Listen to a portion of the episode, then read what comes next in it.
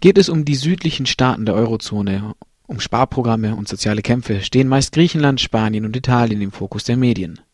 Portugal wird auch in einem Atemzug mit den Sorgenkindern der EU genannt. Sorgen bereiten, wie auch in den anderen Fällen, besonders die hohen Staatsschulden. Allerdings gibt es auch Hoffnung, da vor allem in außerparlamentarischen Kreisen in Portugal der Widerstand gegen eine Politik von Sachzwang und Sparwahn wächst. Hierzu interviewten wir Ismail Küpeli.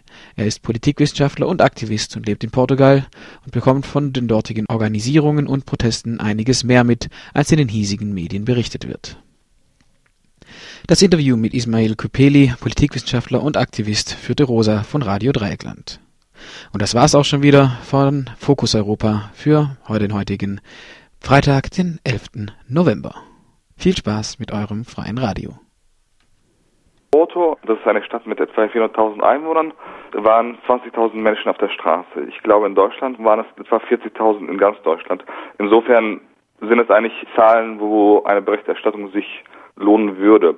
Dabei muss man auch dann sehen, dass die Proteste am 15. Oktober hier in Portugal, aber auch in Spanien jetzt keine einmalige Aktion waren, sondern eigentlich eingebunden sind in eine ganze Reihe von Protesten, von Aktionen. Wenn man noch mal ein bisschen kurz zurückschaut, es gab ja im März in Portugal relativ massive Massenproteste gegen die Sparpläne der Regierung und danach gab es eigentlich immer wieder kleinere Aktionen, Proteste, zum Beispiel gegen Preissteigerungen im Nahverkehr, gegen ähm, Schließung von Postfilialen und ähnliches. Dann kamen die Wahlen im Juni, wo dann die Konservativen die Wahlen gewonnen haben, was eigentlich gar nicht so zusammenpasste mit der ähm, sozial unzufriedenen Stimmung, mit den ganzen Protesten. Also man, man muss da vielleicht sehen, dass das dass auch in Portugal doch eine große Anzahl von Menschen gibt, die sich entweder einschüchtern lassen von den Drohungen der EWF und EU, dass falls sie nicht die richtigen Sparmaßnahmen durchführen, dass es keine Kredite gibt und vielleicht auch zum Teil auch durch die neoliberale Ideologie nicht mehr so richtig äh, wissen, warum sie protestieren sollten. Jedenfalls gab es sozusagen über, über, über den ganzen Sommer hin eher so eine ruhigere Phase, wenig Proteste oder kleinere Proteste eher.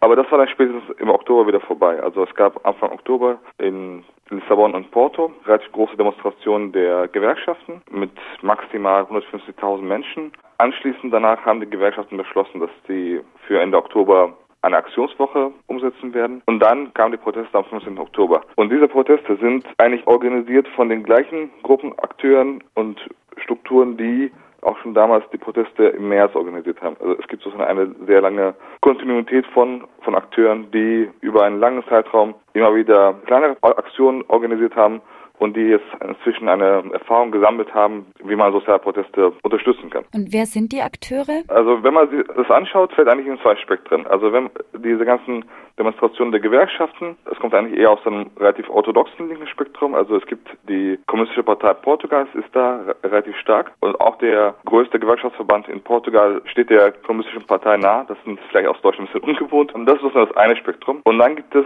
eher ein undogmatischen, eher anarchistischen Spektrum. Das, das sind die, die sowohl bei den Protesten im März relativ aktiv waren, als auch jetzt relativ sichtbar waren an den Protesten am 15. Oktober. Also das geht eigentlich von linken Aktivisten, die sich in den linken Parteien bewegen, aber da mit der Parteipolitik nicht so zufrieden sind, bis hin zu Anarchistinnen und Anarchisten. Das ist so ein bisschen anderes Spektrum, wo aber auch viele bisher unpolitische unorganisierte Menschen sich da, drin bewegen und, und wiederfinden. Also das ist jetzt keine, keine Sache von zwei, drei Organisationen, sondern da sind auch viele dabei, die vielleicht bis März wenig Interesse hatten, überhaupt politisch aktiv zu sein. Diese Leute, die bis März wenig Interesse hatten, politisch aktiv zu sein, ja. was sind das für Gruppen? Also ich finde, oft wird gerade im Hinblick auf Spanien ja. manchmal lapidar behauptet, das sind arbeitslose Jugendliche, oft Akademikerinnen. Und meiner Meinung nach ist dieses Adjektiv jugendlich dann auch ein bisschen abwertend. naja, die können ja noch rebellieren. Also wenn du jetzt sagst, in Porto waren 20.000 Menschen auf der Straße, ja. wer ist dann da dabei, sich zu politisieren? Also Studenten und Schüler ist, ist sicherlich eine Gruppe, die auch relativ wichtig ist, auch um die ganze Mobilisierung zu befördern. Aber es sind auch viele Rentner beteiligt, viele Lehrer, Lehrerinnen. Das geht auch bis hin zu Menschen, die in Hochschulen arbeiten, aber auch ganz normale, einfache arbeitende Menschen. Also der Jugendlabel passt da nicht ganz drauf. Also wenn man es vielleicht irgendwie aufteilen wollen würde, könnte man schon sagen, dass ungefähr die Hälfte unter 30 ist. Aber die andere Hälfte nehme ich dann drüber. Das ist schon ein, ein recht breites Spektrum an Menschen, die sich auch gegen unterschiedliche Sachen wenden. Also wenn es einigen darum geht, dass sie arbeitslos sind, geht es anderen darum, dass ihre Löhne gekürzt werden, dass ihre Renten gekürzt werden und so weiter. Also das ist also sozusagen dieser Label arbeitsloser Jugendlicher ähm, deckt da nur eine Minderheit. Nun hängt ja auch über Portugal, zumindest wird das oft noch so im Nebensatz erwähnt, weil gerade sind ja die, die Lieblingsklienten, sage ich mal, von IWF und EU sind der Griechenland und bald Spanien, jetzt gerade Italien. Ja. Aber da hängt natürlich auch dieses drohende Damoklesschwert von man muss sparen. Gibt es auch Akteure, die zum Beispiel, wie im Fall von Argentinien vor zehn Jahren, sagen, nee, wir wollen das gar nicht mehr zahlen, que se vayan todos, wir haben keinen Bock mehr auf das Ganze. Gibt es diese Forderung auch oder ist das weiß man noch nicht so richtig, wie man im Falle, dass Portugal in einer ähnlichen Situation bald steckt wie Griechenland, wie man ja. da konkret darauf auch reagieren soll?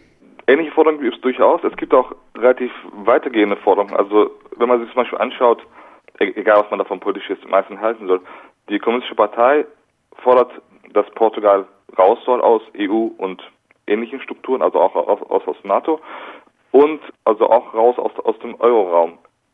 Es gibt schon diese Überlegungen, dass man auch Schulden schauen soll, ob man diese Schulden wirklich zurückzahlt und ob diese Schulden legitim sind. Allerdings, man muss das sehr, sehr deutlich sagen, ähm, für die Bevölkerungsmehrheit scheint es keine Option zu sein, die, die man wählen würde oder die, die man sich traut zu wählen. Also wenn man sich die Wahlen im Juni anschaut, zumindest auf dieser Ebene haben eigentlich die Mehrheit der Menschen ihre Stimme gegeben an Parteien, die sowohl diese Schulden zurückzahlen wollen, als auch äh, bereit sind, die Maßnahmen ähm, der EU eins zu eins umzusetzen. Also die gerade äh, regierende Koalition aus Konservativen und Rechtspopulisten setzt eigentlich diesen ganzen Spar- und Kürzungsmaßnahmen relativ eins zu eins um. Insofern kann man sagen, es gibt diese Überlegungen, es gibt Akteure, die sich die sozusagen relativ weitgehende Forderungen stellen. Zumindest bei Wahlen scheint es noch nicht die, die Mehrheit zu, zu überzeugen. Nochmal eine Frage zum, ja. zum Spektrum der, sagen wir mal, offiziell institutionalisierten Politik. Die Oppositionsparteien, die im Parlament vertreten sind, greifen denn die, die Forderungen aus den Protestbewegungen auf? Also äh, versuchen mhm. die sich da auch einzuklingen oder die zu integrieren, um das auch ins Parlament zu tragen, um vielleicht auch die Regierungskoalition unter Druck zu setzen? Oder ist das in Portugal einfach, sind diese Sphären noch getrennt zwischen, sage ich mal, der Straße und dem Parlament? Die Sphären sind halt nicht so getrennt, aber Portugal hat die Regierung eine gute Mehrheit und diese Mehrheit ist auch vorerst ähm, stabil. Und auch die Sozialdemokraten, die jetzt Teil der Opposition sind, die, die vorher an der Regierung waren, werden sich nicht gegen die EU und die WF-Pläne stellen. Insofern ist da, eine, eine, eine recht breite Mehrheit im Parlament für die bisherige Politik. Und da ist eigentlich wenig Anzeichen für, dass es krisenhaft sich zuspitzen könnte.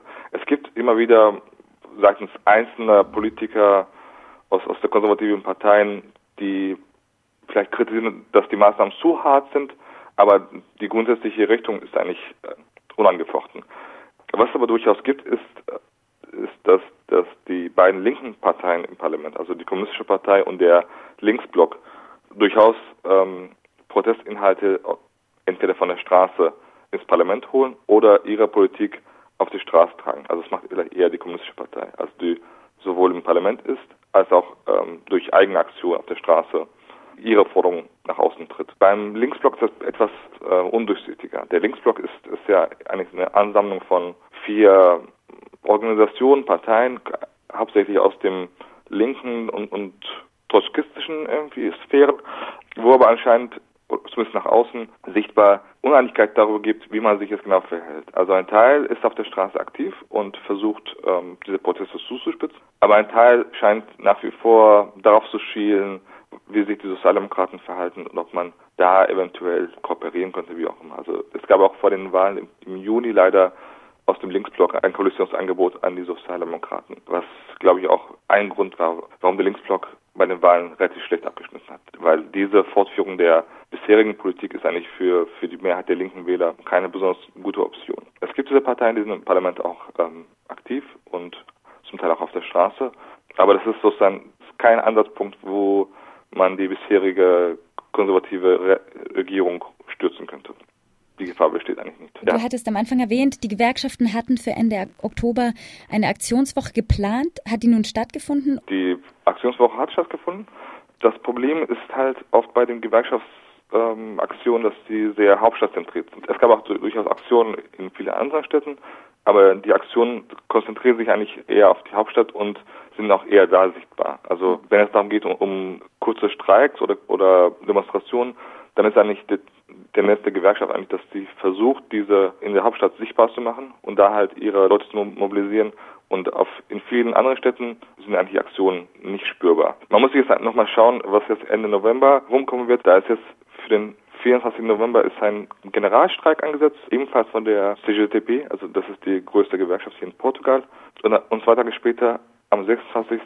wird es wieder Massenproteste geben, wieder organisiert von der von der Bewegung, die sowohl die Märzproteste als auch äh, die Proteste am 15. Oktober hier organisiert hat. Also da gibt es dann nochmal ein Wochenende, wo eventuell noch einiges passieren wird man muss halt ein bisschen schauen, dass man nicht immer auf dieser Ebene von den ganz großen Massenprotesten bleibt, weil wenn man sich immer so nur darauf irgendwie schielt, verpasst man relativ viel, was eigentlich auf, auf lokaler Ebene passiert. Und da ist, also ist eigentlich halt das Spannende eher, dass über Wochen und Monate Menschen sich zusammensetzen und kleinere Aktionen organisieren und versuchen, Diskussionen in das Laufen zu kriegen, zu überlegen, wie man gemeinsam agieren könnte. Und das ist eigentlich recht, recht stabil, zumindest hier in Porto. Ich glaube, in Lissabon ist es ähnlich. Und das ist eigentlich eine Sache, die, wo man Hoffnung haben kann, dass durch weitere Aktionen, durch weitere Proteste die Akteure immer, immer mehr lernen und immer mehr in der Lage sind, effektive Proteste und Aktionen zu organisieren. Das ist, glaube ich, eher die Ebene, wo man vielleicht die Hoffnung haben sollte. Ich glaube, auf der Ebene der staatlichen Politik wird sich erstmal wenig ändern. Ich glaube, man muss erstmal Kraft auf der Straße wachsen lassen, dass es eventuell immer später auch im Parlament wirksam ist. Ich glaube, andersrum funktioniert das zumindest hier in Portugal heutzutage nicht. Das Interview mit Ismail Küpeli, Politikwissenschaftler und Aktivist für die Rosa von Radio Dreieckland.